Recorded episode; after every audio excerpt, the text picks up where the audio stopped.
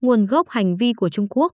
Phần 2 Nguồn Ost and West As Foreign Affairs tháng 9, tháng 10 năm 2019 Biên dịch Đỗ Đặng Nhật Huy.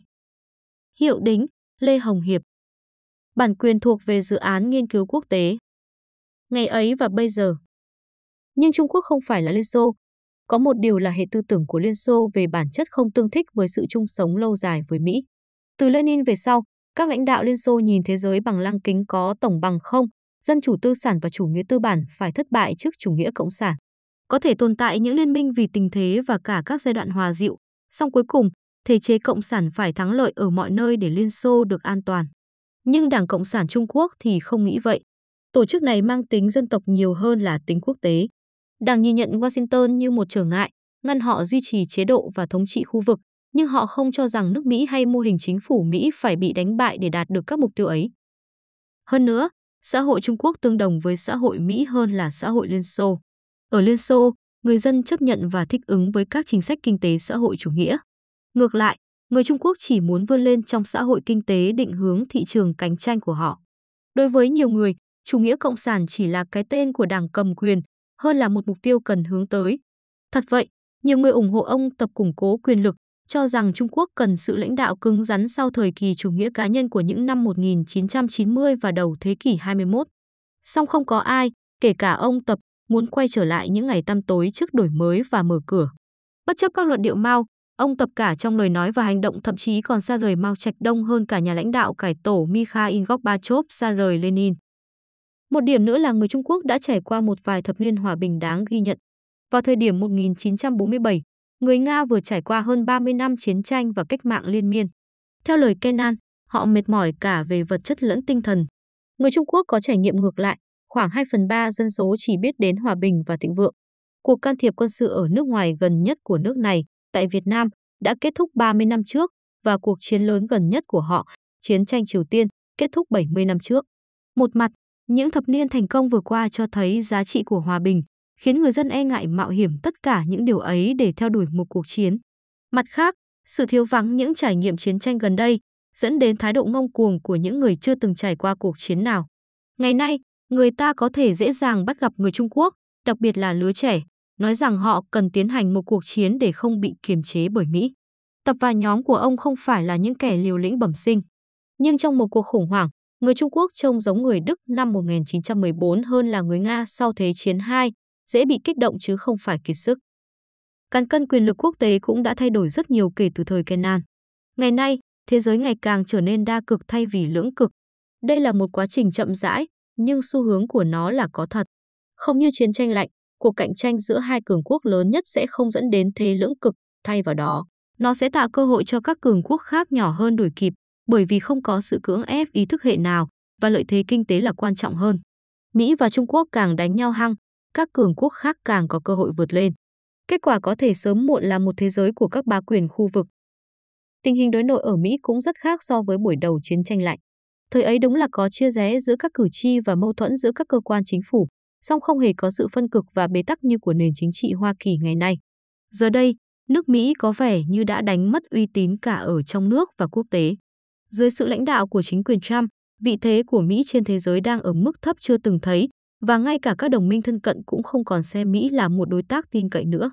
Từ trước khi ông Trump làm tổng thống, giới hoạch định chính sách đối ngoại Mỹ đã than phiền về sự suy giảm khả năng đạt được đồng thuận quanh các vấn đề quốc tế, nhưng họ không có khả năng sửa chữa vấn đề đó. Ngày nay, thế giới nghi ngờ khả năng lãnh đạo của Mỹ trong tất cả các vấn đề lớn nhỏ, những vấn đề mà sự lãnh đạo của Mỹ từng được coi là không thể thiếu. Nền kinh tế Mỹ cũng liên hệ mật thiết với nền kinh tế Trung Quốc theo cách không thể tưởng tượng được với nền kinh tế Liên Xô.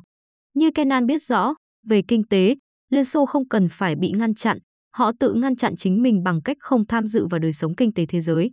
Trung Quốc không như vậy, một phần ba GDP của họ liên quan đến xuất khẩu, và Hoa Kỳ là đối tác thương mại lớn nhất của họ.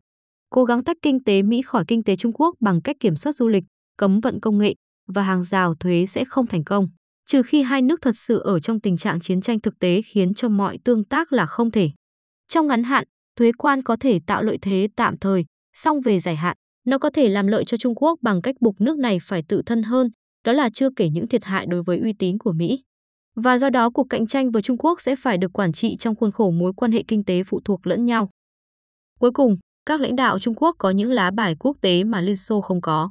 So với nền chính trị dựa trên đấu tranh giai cấp mà Moscow giao bán xuyên suốt chiến tranh lạnh, vai trò của Trung Quốc đối với sự đoàn kết toàn cầu trong các vấn đề như biến đổi khí hậu, thương mại và bất bình đẳng sẽ được đón nhận nhiều hơn ở nước ngoài. Điều này nghe có vẻ mâu thuẫn, đặc biệt khi đặt trong bối cảnh ô nhiễm môi trường, chủ nghĩa bảo hộ và bất bình đẳng kinh tế ở Trung Quốc. Tuy nhiên, vì Hoa Kỳ đã không thể dẫn đầu trong bất kỳ vấn đề nào kể trên, chính phủ Cộng sản Trung Quốc có thể thế vào chỗ chống đó và thuyết phục các nước rằng các chính phủ chuyên chế có thể giải quyết những vấn đề trên tốt hơn các nền dân chủ. Điều Mỹ nên làm Nguồn gốc hành vi của Trung Quốc, cùng với vai trò toàn cầu hiện nay của Mỹ, tạo nên mối quan hệ cạnh tranh khác hẳn so với sự đối đầu mà Kennan từng chứng kiến vào năm 1946 và 1947. Khả năng xảy ra một cuộc chiến tức thời thấp hơn, trong khi khả năng hợp tác có chừng mực lại cao hơn. Song mối nguy chủ nghĩa dân tộc làm leo thang các vòng tròn xung đột không ngừng mở rộng là lớn hơn, và quyết tâm của Trung Quốc trong việc xóa bỏ ảnh hưởng của Mỹ ở châu Á là bền bỉ hơn hẳn những gì Stalin từng cố làm ở châu Âu. Nếu Mỹ muốn cạnh tranh với Trung Quốc, họ phải chuẩn bị một chiến dịch gây ảnh hưởng lâu dài, thử thách khả năng ưu tiên chiến lược và lên kế hoạch dài hạn của họ.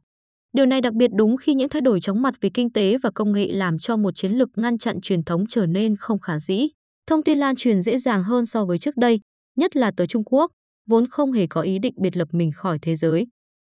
Mặc dù cạnh tranh Mỹ-Trung nhìn bề ngoài rất khác chiến tranh lạnh, song điều đó không có nghĩa kế sách của Kennan là không phù hợp. Như ông nói Mỹ cần tiếp tục hiện diện ở châu Âu, Hoa Kỳ hôm nay cũng cần giữ vững và xây dựng mối quan hệ sâu rộng với các nước châu Á vốn đang lo sợ trước hành động gây hấn của Bắc Kinh. Muốn đối phó với Liên Xô, Washington tiến hành kế hoạch Marshall, có một phần đóng góp của Kennan vào năm 1948 và thành lập NATO. Kennan ít nhiều hoài nghi về tổ chức này một năm sau. Ngày nay, tương tự như vậy, các mối quan hệ đồng minh của Mỹ ở châu Á là vừa về an ninh vừa về kinh tế. Trên thực tế, kinh tế giờ đây dĩ nhiên quan trọng hơn khi mà Trung Quốc chủ yếu là một cường quốc kinh tế. Việc Mỹ rút khỏi hiệp định TPP cũng giống như việc Mỹ vừa tạo ra NATO rồi đột ngột rút đi vậy. Quyết định của chính quyền Trump có thể là hợp lý về mặt đối nội, nhưng về chính sách đối ngoại, đó là một thảm họa, bởi nó cho phép Trung Quốc tuyên bố rằng Mỹ là một đối tác kém tin cậy ở châu Á.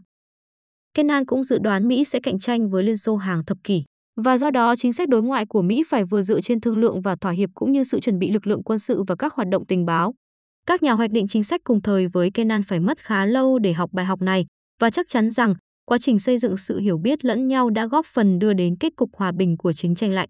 Các quan chức Mỹ và Liên Xô có đủ liên lạc để vượt qua những tình huống xấu nhất và trì hoãn chiến tranh đủ lâu để Liên Xô thay đổi cách tiếp cận của mình đối với Mỹ và các vấn đề quốc tế nói chung. Trung Quốc thậm chí còn dễ thay đổi thái độ hơn Liên Xô. Cuộc cạnh tranh hiện nay không phải là cuộc chạm trán giữa các nền văn minh, hay tệ hơn là giữa các chủng tộc, như Skinner chỉ ra hồi tháng 4 khi bà cho rằng Trung Quốc là một đối thủ không có nguồn gốc da trắng. Trái lại, nó là cuộc xung đột chính trị giữa hai cường quốc lớn. Một thiểu số đáng kể trong nội bộ Trung Quốc bất đồng với cuộc chơi quyền lực của các lãnh đạo của họ. Họ muốn một Trung Quốc tự do và công bằng hơn, hòa bình với hàng xóm và với Hoa Kỳ. Trung Quốc càng bị cô lập thì số người này sẽ càng ít đi khi mà họ bị cuốn vào cơn sóng dữ của chủ nghĩa dân tộc. Như Kena nhấn mạnh trong trường hợp Liên Xô, các yêu cầu đối với chính sách của Nga nên được đề xuất theo hướng giữ cánh cửa mở cho một sự thỏa hiệp không quá xúc phạm đến lòng tự tôn của người Nga.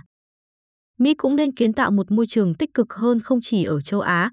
Vào thời điểm Trung Quốc vẫn đang trỗi dậy, việc xem Nga như một kẻ xấu bất bình đứng ngoài lề hệ thống quốc tế là hoàn toàn không hợp lý.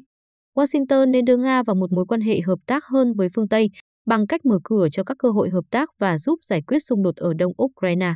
Nếu Washington không làm điều này, cơn ác mộng chiến lược vốn ám ảnh các nhà hoạch định chính sách trong suốt chiến tranh lạnh sẽ trỗi dậy lần nữa, Liên minh Nga-Trung. Ngày nay, sự kết hợp giữa tài nguyên của Nga và dân số của Trung Quốc sẽ tạo ra cho phương Tây một thách thức lớn hơn hẳn 70 năm trước.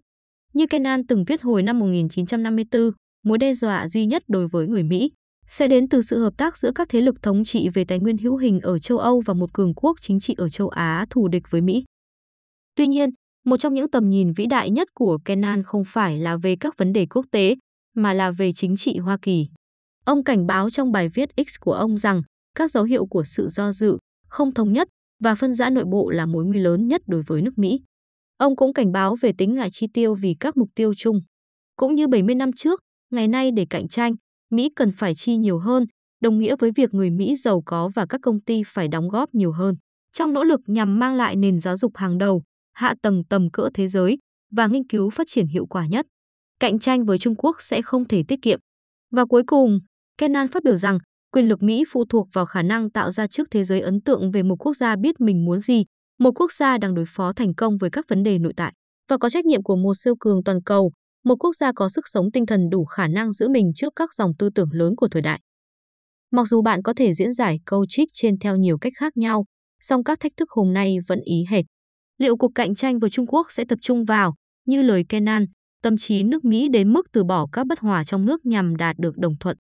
Nếu không có các yếu tố thống nhất thì, sớm hơn nhiều người nghĩ, sự suy giảm khả năng hành động có mục đích của Mỹ sẽ đưa đến một thế giới không chỉ đa cực mà còn hỗn loạn, một thế giới mà trong đó sự sợ hãi, căm thù và tham vọng sẽ biến nhân loại thành con tin của những bản năng thấp hèn nhất mà con người có thể tưởng tượng ra.